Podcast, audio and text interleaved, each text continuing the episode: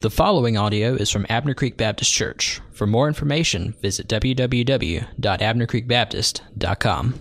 Well, good morning. Uh, my name is Donnie Mathis, and I uh, teach at North Greenville University. I teach in the College of Christian Studies there. I taught Matt uh, while he was a student there at North Greenville. And I just want to say thank you to Abner Creek Baptist Church for the way that over the years you have taken very good care of our students from North Greenville. They've had them serve here in the past. And, uh, and I want to thank you for that and your support as a church in the South Carolina Baptist Convention. And more personally, I want to thank you for uh, using a book that I wrote with Pastor Matt Rogers at the church at Cherrydale, where I am a, also a, a, lay pastor, uh, in your Bible study. And this morning is a kind of a special Sunday for me. This is the first time that I've ever been able to preach uh, out of uh, this Bible the Seven Arrows Bible uh, in the Christian Standard Bible that Lifeway is uh, publishing. And I just got one of these in the mail the other day. This is a study Bible that Matt and I did based on that Bible study method you used. And so this morning I get to preach out of this Bible, and I'm pretty excited about that. It's a pretty cool thing to, to, to be able to see the product of a, a good bit of labor uh, come to completion. So uh, I'm pretty excited about that this morning and wanted to share about that. So this morning, we're in Revelation chapter 2, and we're going to begin reading in verse 12. And I want to say that you are especially blessed. I've listened to the sermons from the last two weeks in this series, and you are especially blessed by the teaching that you uh, just continue to receive on a week by week basis. And I know you have exciting days ahead. So, this morning we're going to be examining this declaration, this letter to the church in Pergamum. This is a, a letter where the issue of compromise is front and center. Having the ability to compromise and make compromises is oftentimes seen as a skill that is essential to making it through everyday life. At work, when disagreements arise as to what would be the best strategy for expanding the business or completing a task, people make compromises for the good of the whole so that there can be peace in the workplace and that things can be done for the good of the bottom line of the company. In government, we applaud politicians, and frankly, there seem to be fewer and fewer of these, who can work for real compromise to accomplish good for the people Compromise, it's not brought about by power, but out of goodwill. And we can get a little more personal every day. Spouses make compromises so there can be unity and joy in the home. And in my house, my wife and I attempt, and that word is very much emphasized, to help our six year old son and our two year old daughter, who thinks she rules the world, to navigate the seemingly constant give and take of toys and anything else in the house that no one really ever seems to notice how much they want until the other sibling has it. Never, I'm sure you've never experienced that in your lives at all. Sometimes, in these instances, a wrong has to be righted. Excuse me. And at other times, you have to come up with creative solutions so that no one exactly gets everything that he or she wants, but everyone can at least be satisfied with some level of the outcome. In every one of these circumstances we've talked about, compromise is seen as a very positive thing for everyone involved. Well, why is that? First of all, it keeps us from being selfish and whining and pouting until we get our way. And that can be true when we're 65 years old as much as it can when we're two. Compromising actually helps us to love our neighbors as ourselves. But sadly, oftentimes, it's uh, something beyond our grasp. But when we mature, we realize that in compromise, everybody can be a part of a win win situation. But this morning, I want us to consider when compromise is dangerous, that we need to be cautious with compromise. So, why would I say that? Why am I saying that we must be cautious with compromise? And what forms of compromise are actually not loving our neighbors as ourselves, but are dangerous steps to walking away from fellowship with God and even dangerous stumbling blocks that we put in the place of those that we love? Well, the scriptures will demonstrate to us that compromise with the world about who we are as Christians will lead to our destruction. And we might say it's easier to compromise. And honestly, in some ways, you're right. For generations, some voices, uh, for our generation, some voices claim that folks outside of the church, unbelievers, might listen more to our message if we were not so different from the rest of the world. In previous generations, there was a call to abandon the idea that the Bible was the inerrant, infallible Word of God and to dismiss the idea that the miracles in the Bible actually happened as the Bible described, so that the message of the Bible would be easier for folks to receive. And it brought great destruction to the church. Today, folks are saying that we should compromise on issues, issues related to sexuality using the language of loving your neighbor as yourself as their rallying cry. And the end goal in this is so that we'll be viewed more favorably by those who are outside the church, and so that we won't seem so weird, and so that we'll be in step with everything else that's going on in our culture. Would it be easier if we compromise with the world? It might be. But is compromising the truth a path that Jesus will ever endorse? And the answer to that is a resounding no. And we got to ask ourselves in the end, is compromising the truth actually loving our neighbor as ourselves? Because what we're passing off as loving our neighbor as ourselves is actually just indulging people's whims and their fancies. And we know that indulging whims and fancies in any kind of relationship is going to bring great pain in the end. Well, the good thing is, in John chapter 2, or in Revelation chapter 2, John is going to make it very clear that the same kind of problems were going on in first century Pergamum. The world has not really changed all that much. So let's read together, beginning in verse 12, and let's stand together in honor of the reading of God's Word. It's going to be on the screen as well. This is from the Christian Standard Bible, beginning in chapter 2, verse 12.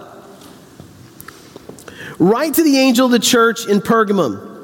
Thus says the one who has the sharp, double edged sword I know where you live, where Satan's throne is. Yet you are holding on to my name and did not deny your faith in me. Even the days of Antipas, my faithful witness, who was put to death among you, where Satan lives. Notice it's the second time he said that about Satan. But I have a few things against you. You have some there who hold to the teaching of Balaam, who taught Balak to be a stumbling block, or to place a stumbling block in front of the Israelites, to eat meat sacrificed to idols, and to commit sexual immorality. Verse 15. In the same way, you also have those who hold to the teaching of the Nicolaitans. So repent. Otherwise, I will come to you quickly and fight against them with the sword of my mouth. Let anyone who has ears to hear listen to what the Spirit says to the churches. To the one who conquers, I will give some of the hidden manna. I will also give him a white stone, and on the stone a new name is inscribed that no one knows except the one who receives it. Let's be seated. This declaration begins in much the same way as the first two declarations. We have the word from the Son of Man that reminds the people of Pergamum that the Lord has not forgotten them, has not abandoned them, and has the power to carry them through every trial and difficulty that they could ever, ever face. because he is with them. He is walking in the midst of the churches, that his, he is near to them, and they will never, ever be alone. So, as we walk through this beginning portion of the passage, we're going to get our feet kind of grounded in Pergamum. And there's a couple of pictures I want to put up on the screen for you to, to investigate here. So, let's look at the first one here. This is this picture is of the, the Acropolis of Pergamum. So the city laid here on the bottom in the valley and then went up the hill. And on the top of the hill, there were all kinds of various places of pagan worship and pagan idolatry. But this was the capital city of the region. The city had received, due to its status as the capital, what was called the power of the sword. So you, think about what we've already seen in the last two weeks, how John is going to reference in this word describing the Son of Man back to chapter one in that description of Jesus, the resurrected Lord. He's going to make reference specifically to the sword that comes out of the mouth of this resurrected king. This is a theme that's going to become even clearer when we get to chapter 19 of the book as he comes in power to defeat all the enemies and to set things right in this, re- in this earth that he is remaking. So the king has this sword coming out of his mouth. And so there's this comparison that John wants these folks in Pergamum to recognize right from the beginning. The governmental authorities in your city have the power of the sword. That is the power that government has in any place and in any time is that the government has the most guns, they have the army, they have the ability over life and death. And that can be a fairly intimidating thing. In fact, in this city, they had even already taken the life of one of those who was from their body. So the fact that the government of the city had this authority most likely caused the Christians in Pergamum great amounts of fear. Could my life be taken because of my faith in Jesus? And so, to counteract this intimidating image of Rome's power as it's already been exercised in their city, John draws upon this description of Jesus from chapter 1 and says, There is a sword that King Jesus has, and there's a sword that Caesar has. King Jesus is the King of kings and the Lord of lords. He has this sharp two edged sword that is coming out of his mouth. When he speaks, he speaks with power and with authority. And in the end, he is the one who has power over life and death in a way that really matters. Caesar might be able to take your life today, but one day, King Jesus is going to destroy all the kingdoms of this world and he will vindicate the suffering of his people as they cry out in chapter 6 from under the altar, those who have been slain, How long, O Lord, till you avenge our suffering? And he says, Just you wait. When the number of your brothers and sisters who are going to die as martyrs for the kingdom is complete, I will vindicate your suffering. And John is reminding them that there is, there is a power that Caesar has, but it is nothing in comparison to the power of your king. So don't ever be afraid. And so he goes on here in verse 13 and he says, I know where you live, where Satan's throne is. It's an interesting description. Yet you were holding on to my name and did not deny your faith in me, even in the days of Antipas, my faithful witness, who was put to death among you, where Satan lives. The second time. So, before we move on and we examine how we can learn from the specific exhortations that John's going to make in the word of rebuke and the word of warning and the word of reward, let's look at one more way that the Son of Man reminds them that he knows them well. So, let's move on to the next few slides here. The next slide, we're going to see this precinct, this sacred area where they would go on the top of that Acropolis to worship.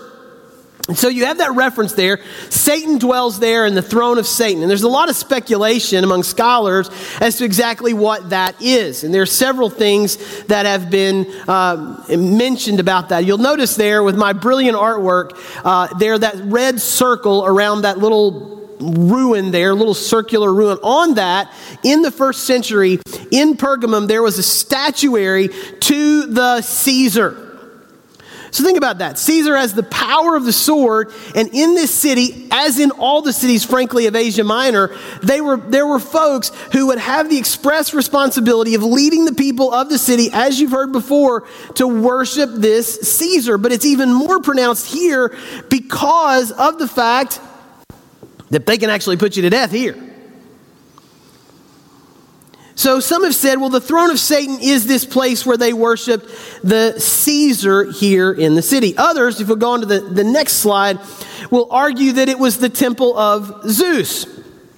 So this is the foundation of the temple of Zeus. They actually picked up this temple and moved it piece by piece to a, to a, a museum in Berlin, oddly enough. And on this place, oftentimes called the throne of Satan, is this, uh, or at least by some, the temple of Zeus.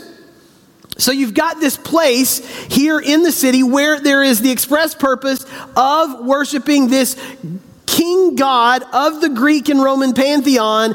And again, you've got the people being led into pagan worship in this place where the throne of Satan is. And one of the things that we see behind every god or goddess that the people are called to worship and this is throughout the entirety of the scripture, stands Satan, wanting to lead the people of the earth into worshiping something other than the one true God. And then lastly, you have this cult of the Asclepion. Now, this one is a little bit different. Uh, these are uh, some healing pools that are left there in the ruins of Pergamum. And this was a place where folks would go for healing. And interestingly enough, the symbol of this location was a snake.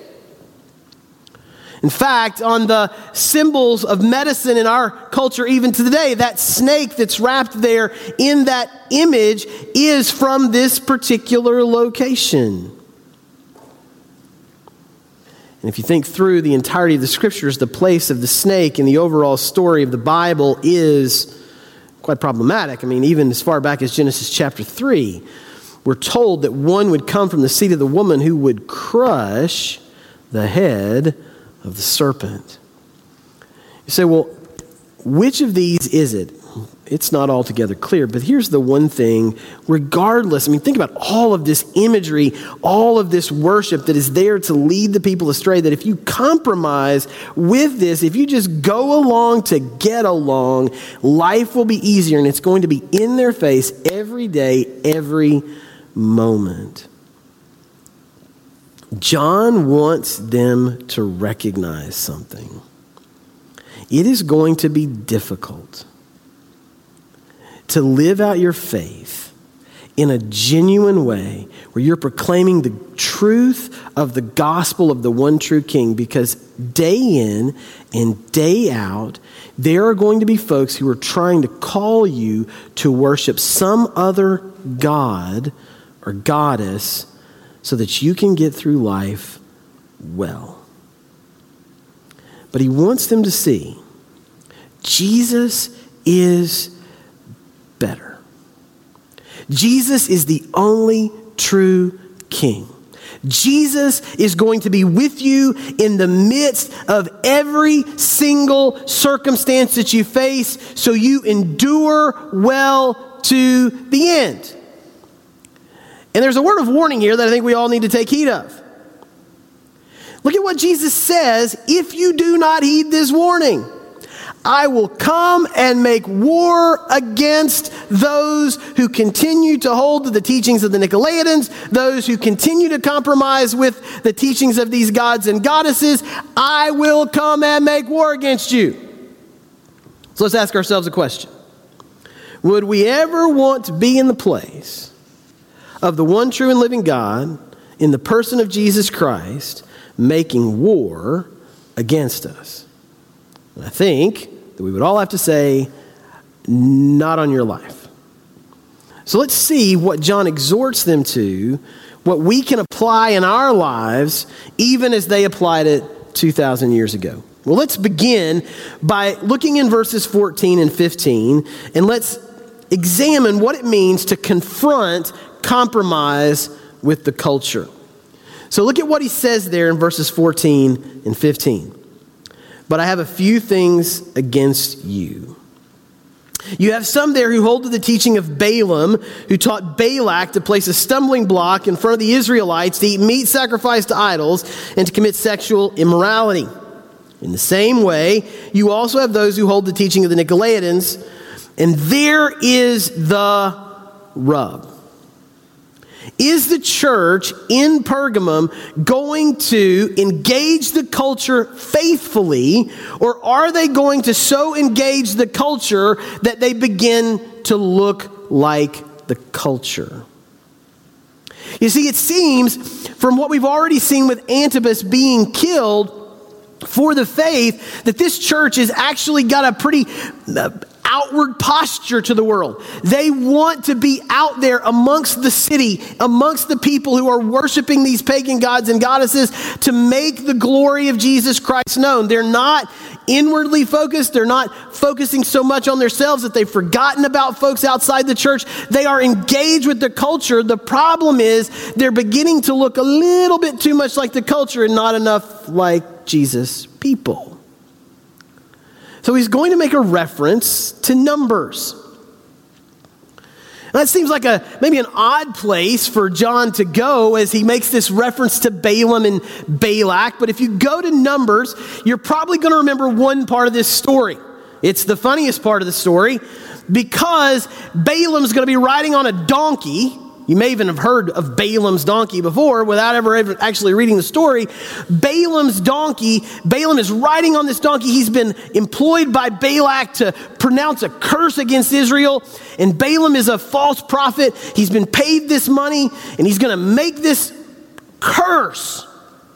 And why is this curse being given? To tempt them into worshiping idols, which they were frankly already fairly prone to do. So Balaam is riding on this donkey. He's tried on multiple occasions to pronounce a curse against Israel. And when he opens his mouth, God actually speaks, even though he's a false prophet. He actually speaks a blessing rather than a curse. And then finally, he's riding on his donkey, and the donkey stops.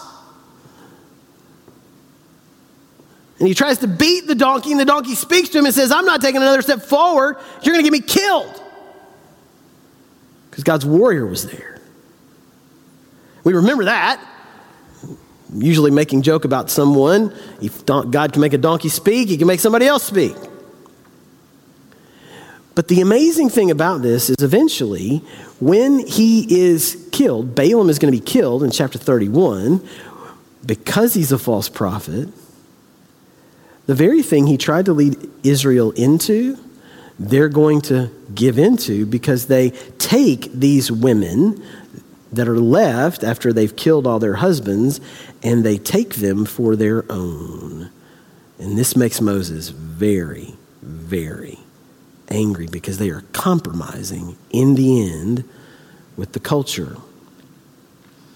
So he makes this reference to this false prophet because he wants them to recognize that this is an old story.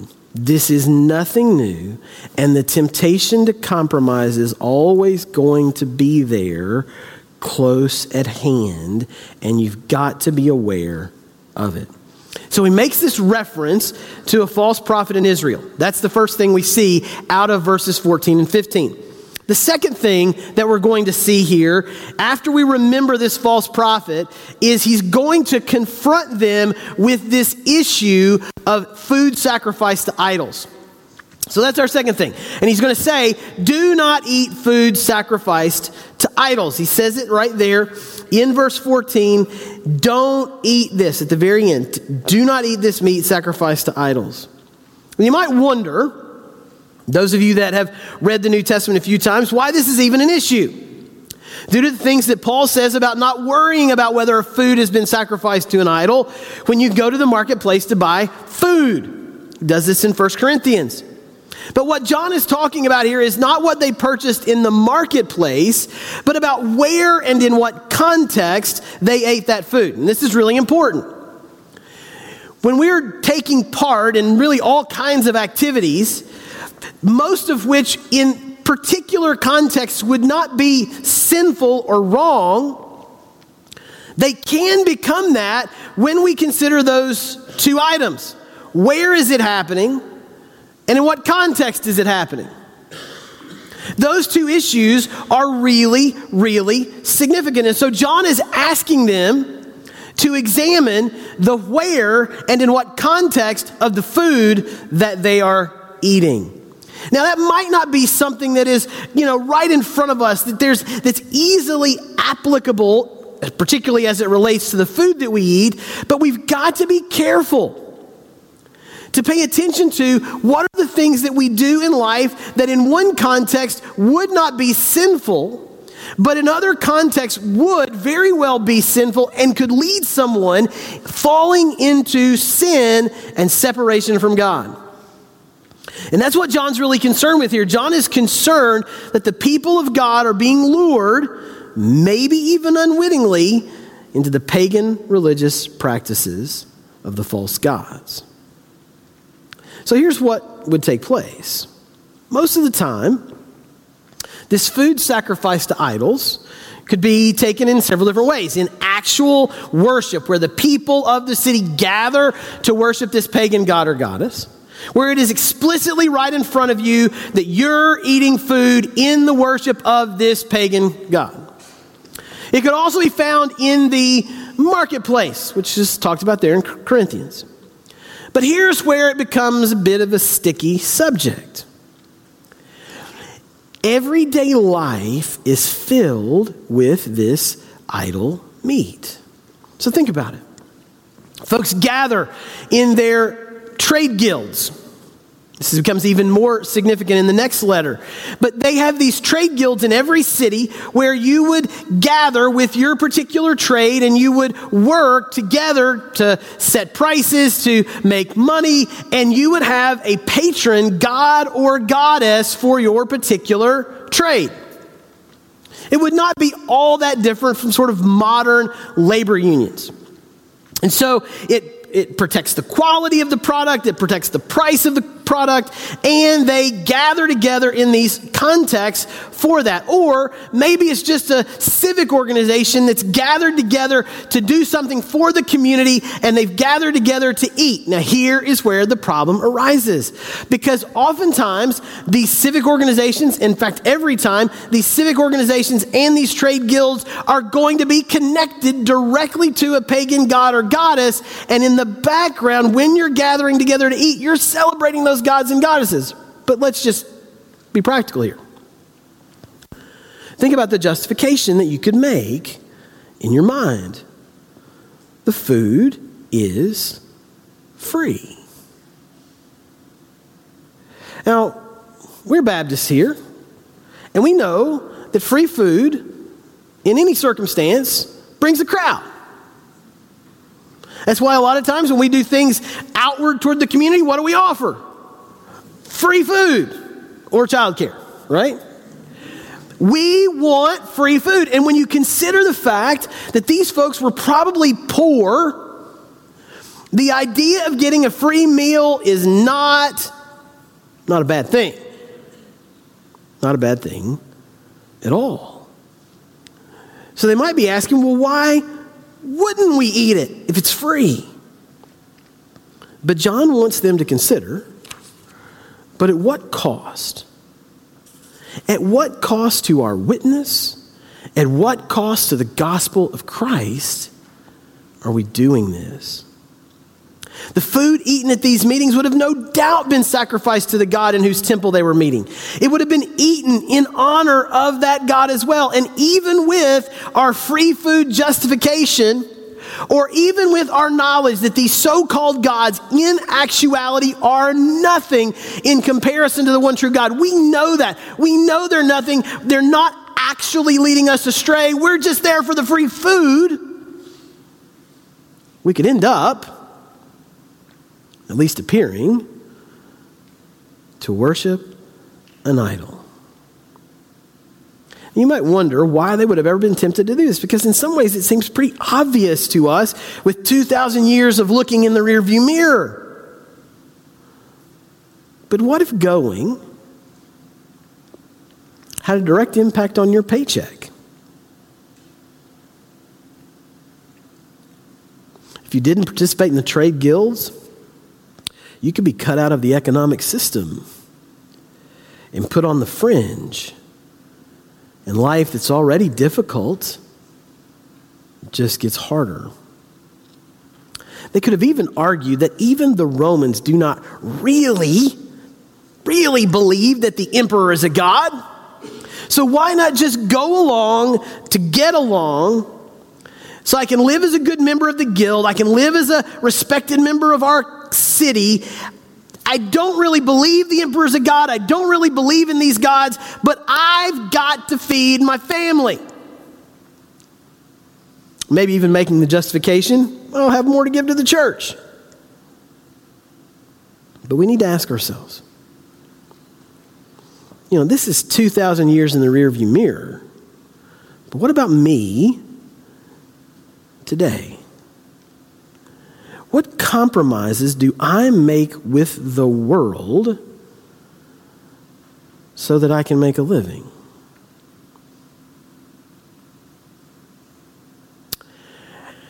How do I compromise what is right before God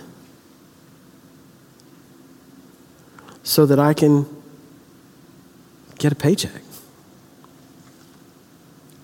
Is there a sense in which I'm worshiping at the altar of a pagan god or goddess every day? So we've got to ask ourselves about this temptation to compromise. We've got to prepare ourselves for it because it is only going to increase more and more in the days and weeks and years that are ahead. We need to be able to anticipate how is my workplace going to change so that we can prepare our hearts and minds to respond in a way that honors God. And here's the thing if we're not prepared, we're going to fail.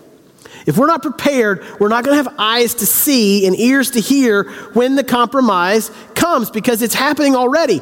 In various state uh, legal associations, the bar is making it such that you don't, that if you don't personally advocate for same sex marriage or for other elements of the sexual revolution, that you cannot be admitted into the bar in, in various uh, places where folks pursue graduate study in psychology or sociology, they're being shut out and told essentially, you can do all the work in the program, you can write your thesis, but if you don't hold to this particular doctrine, you can't graduate.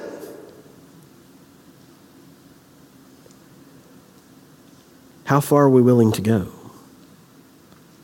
to compromise? The second thing, or the third thing, that he warns them about is that they need to resist this lure of sexual and spiritual immorality.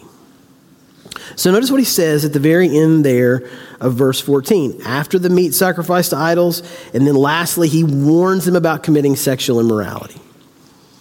And we need to flee it. It is not altogether clear, though, if John is speaking literally or metaphorically in this verse. That's why this book is so difficult at times. It could very well be that John is speaking out very literally about a temptation to return to the former way of life that they had in the practice of sexual immorality related to these pagan places of worship. But he could also be explaining, and maybe they go hand in hand, that their compromises were a form of spiritual prostitution, which is an image that the prophets of the Old Testament would use all throughout in talking about the way that Israel dealt with the one true and living God. If John is talking about the Christians having sex with sacred prostitutes, quote unquote sacred prostitutes at the temples, or more likely the sexual promiscuity that would take place at these guild parties, he's making it very clear that there are consequences for being too engaged with the culture and having an uncritical acceptance of the practices that are going on around us.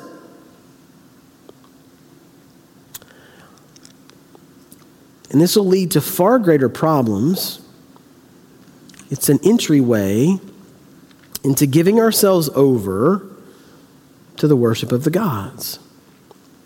You see, as we talk about this temptation, this temptation to pursue this pleasure in these pagan worship practices that God forbids. In fact, in any relationship outside of a marriage between a man and a woman, as we approach this and as we seek to live engaged in our culture, we need to tell a better story. We need to, yes, say God forbids this, but we need to tell a better story of the beauty of God's design for human flourishing in a marriage between a man and a woman, and we must proclaim the value of what it means to be made in the image of God and how pursuing these pleasures outside of God's design is not going to bring, bring the flourishing that we long for, but is going to bring lasting pain. And we must speak against sexual immorality in such a way that we don't crush those who have been caught in this sin in the past or in the present, and we don't shame those struggling with the sins of the past from which they have repented, but which the devil brings up over and over and over again. You see, that's the way the devil works. The devil tempts us over and over and over again. You're going to know pleasure. You're going to you're going to you're going to get what you desire. You're going to get what you want in all kinds of areas of life. And then when we go across that boundary, when we break God's law, when we pursue things outside of God's design, the moment it happens, he turns into the greatest legalist the world has ever known. And look what you've done and God will never love you. We need to recognize the schemes of the devil. We need to be prepared so that we can offer a better word for the people of God. And this image of sexual immorality, long used throughout the scriptures, helps us to recognize that our loyalty has to be to God and God alone. And you might respond, Well, I've never done this type of thing. I've never gone to a pagan temple. I've never participated with a pagan prostitute. Well, okay. But have you ever actually bowed before a statue without even realizing it? Because there are gods in our culture, but maybe they're not quite as easily seen. Maybe the God of materialism, where every decision always seems to be made by is it going to make me more money? A God of greed. Or maybe around the cult of personality in our culture, where you can go to the social media profiles of folks that are, have really, frankly, no lasting redeeming value in the things that they offer and their opinions, and they have millions upon millions upon millions of followers. And frankly, let's just be honest, we have a star of a reality show as the president of our country. We are in love with our culture. We are in love with the status that things can give. So let's make this real practical. We spend money on things that we want, and there's nothing left to give to the church. What would you do, for instance, if you were faced with the dilemma of either keeping your season tickets to a Clemson football game or giving what God has called you to give to your church? We make that decision to keep the tickets, it might be a little more subtle than bowing down before a statue of the Caesar, but maybe metaphorically we're bowing down before a rock still. What does that say in the end about where our ultimate loyalties lie? Well, here's my fear. My fear is that as Americans, we've been duped into thinking that a faithful Christian life can be lived in step with our larger culture. And the problem is, we have never considered that being a faithful Christian could put us into conflict with the values of our government and the values of our society. And if we don't wrestle with that fact, Jesus just might make war against us. So, John then calls the church to contrition. He calls them to repent. Look at what he says in verse 16. So, repent. It's pretty simple.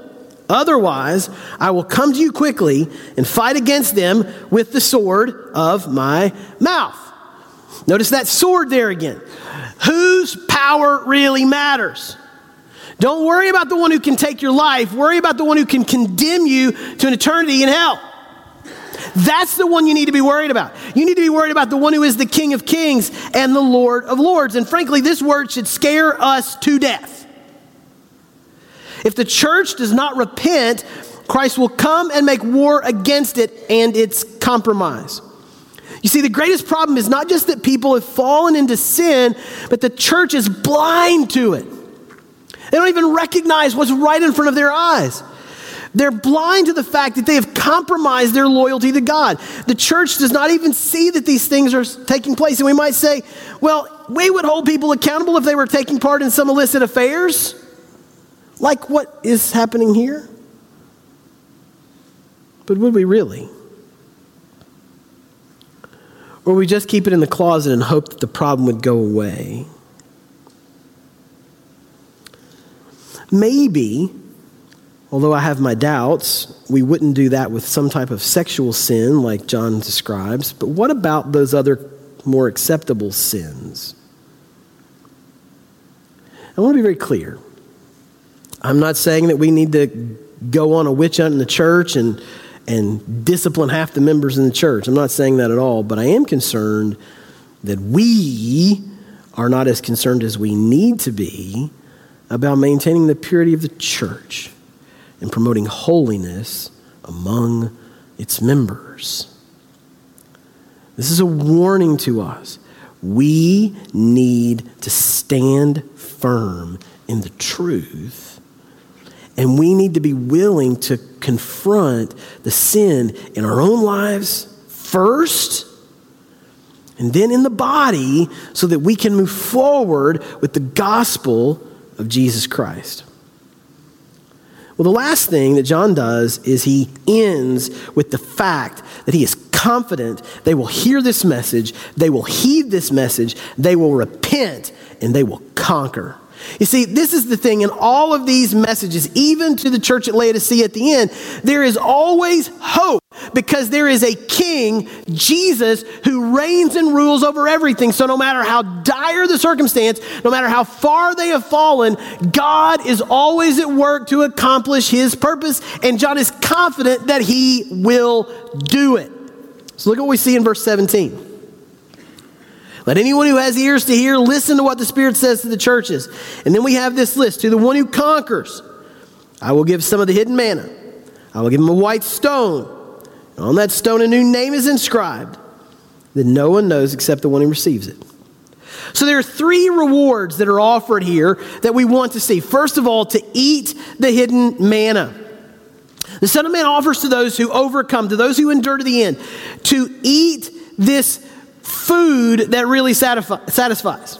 Not the food that's sacrificed to idols, but the hidden manna that comes from God that will satisfy all of their desires. Here's the thing we believe the lie that the things that Satan and his minions will offer, this temporary pleasure, are really going to satisfy, and they never, ever satisfy. What he wants them to recognize is that what Jesus offers it will satisfy you not just for today, not for tomorrow, not for next month, but for eternity. You see, John explains to the people of Pergamum that they are far too easily satisfied with the fellowship that is provided by their trade guilds and provided by the false gods and provided by the food that they get that is eaten in connection to these gods. They really need the food that He gives. The food that is received, like in the, in the Exodus, that God would give every day, that it was a test of faith to know you take what is given today, it will satisfy for today. If you try to hoard it up, it's not going to last. But you live every day in faith that God will provide. And what he provides is a lasting, more satisfying food and a lasting and more satisfying fellowship than any pagan God could ever provide. The way this comes to bear on me, particularly in this time of year, is with our favorite sports teams. You know, I'm from the state of Kentucky. I'm a graduate of the University of Kentucky. And we won a ball game yesterday. So my mood's pretty good today. It was a difficult game. Best player didn't play. We barely won. And there would have been a lot of folks here in South Carolina that would have become Wofford fans really fast if we had lost. And I would have heard a lot about it, especially if I was at my home church today. But here's the thing my team that I love has won eight national championships. That's a lot, second most. But think about how long college basketball has been played 80 years or so, maybe longer than that. Tenth of the time you get to the ultimate goal, that's not super satisfying. And it's the same with anything else that we put all of our hopes and dreams in. Any victory that we win in this life is temporary. And even if we win this year, most likely there will be another champion next year. It just doesn't last. But Jesus gives the ultimate, lasting victory. He is the King of kings and Lord of lords. And here's the thing no one's ever going to replace him because he's the eternal King. He's the only one who can really satisfy. Well, the second thing that he talks about is you're going to receive a white stone. Now, this one's a little stranger, frankly. White stones were used in all kinds of various ways, and so uh, in this culture, and it's not altogether clear exactly what John's talking about. They were used in courts to denote that someone had received an acquittal. Used a black stone if you're guilty, a white stone if you're not guilty. And it could be here that this statement is a reference to their righteous status with Christ and the fact that they will be acquitted by God on the final day, which is absolutely true. But I think there's probably a different reference that John is making. Maybe they even go hand in hand in the end. But these stones are most likely a reference to the stones that were used in this ancient Near Eastern world as a ticket for entrance into a feast or a public assembly, especially in light of what we've seen earlier in this passage. It seems that's what's going on here. That this is the ticket.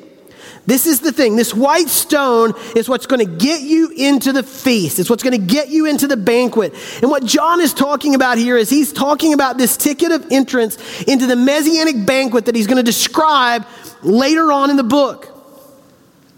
That you're going to be invited into this banquet where Jesus Christ provides ultimate and lasting and final food for his people, where he's going to bring judgment on their oppressors. He's going to establish God's kingdom reign forever. He is going to give them the ultimate satisfaction for which they long, and he's going to give them that food from the tree of life that is in the midst of the paradise of God that they're going to eat from for the rest of their lives and be day by day by day, satisfied more and more and more with the food that God provides as they live in His presence.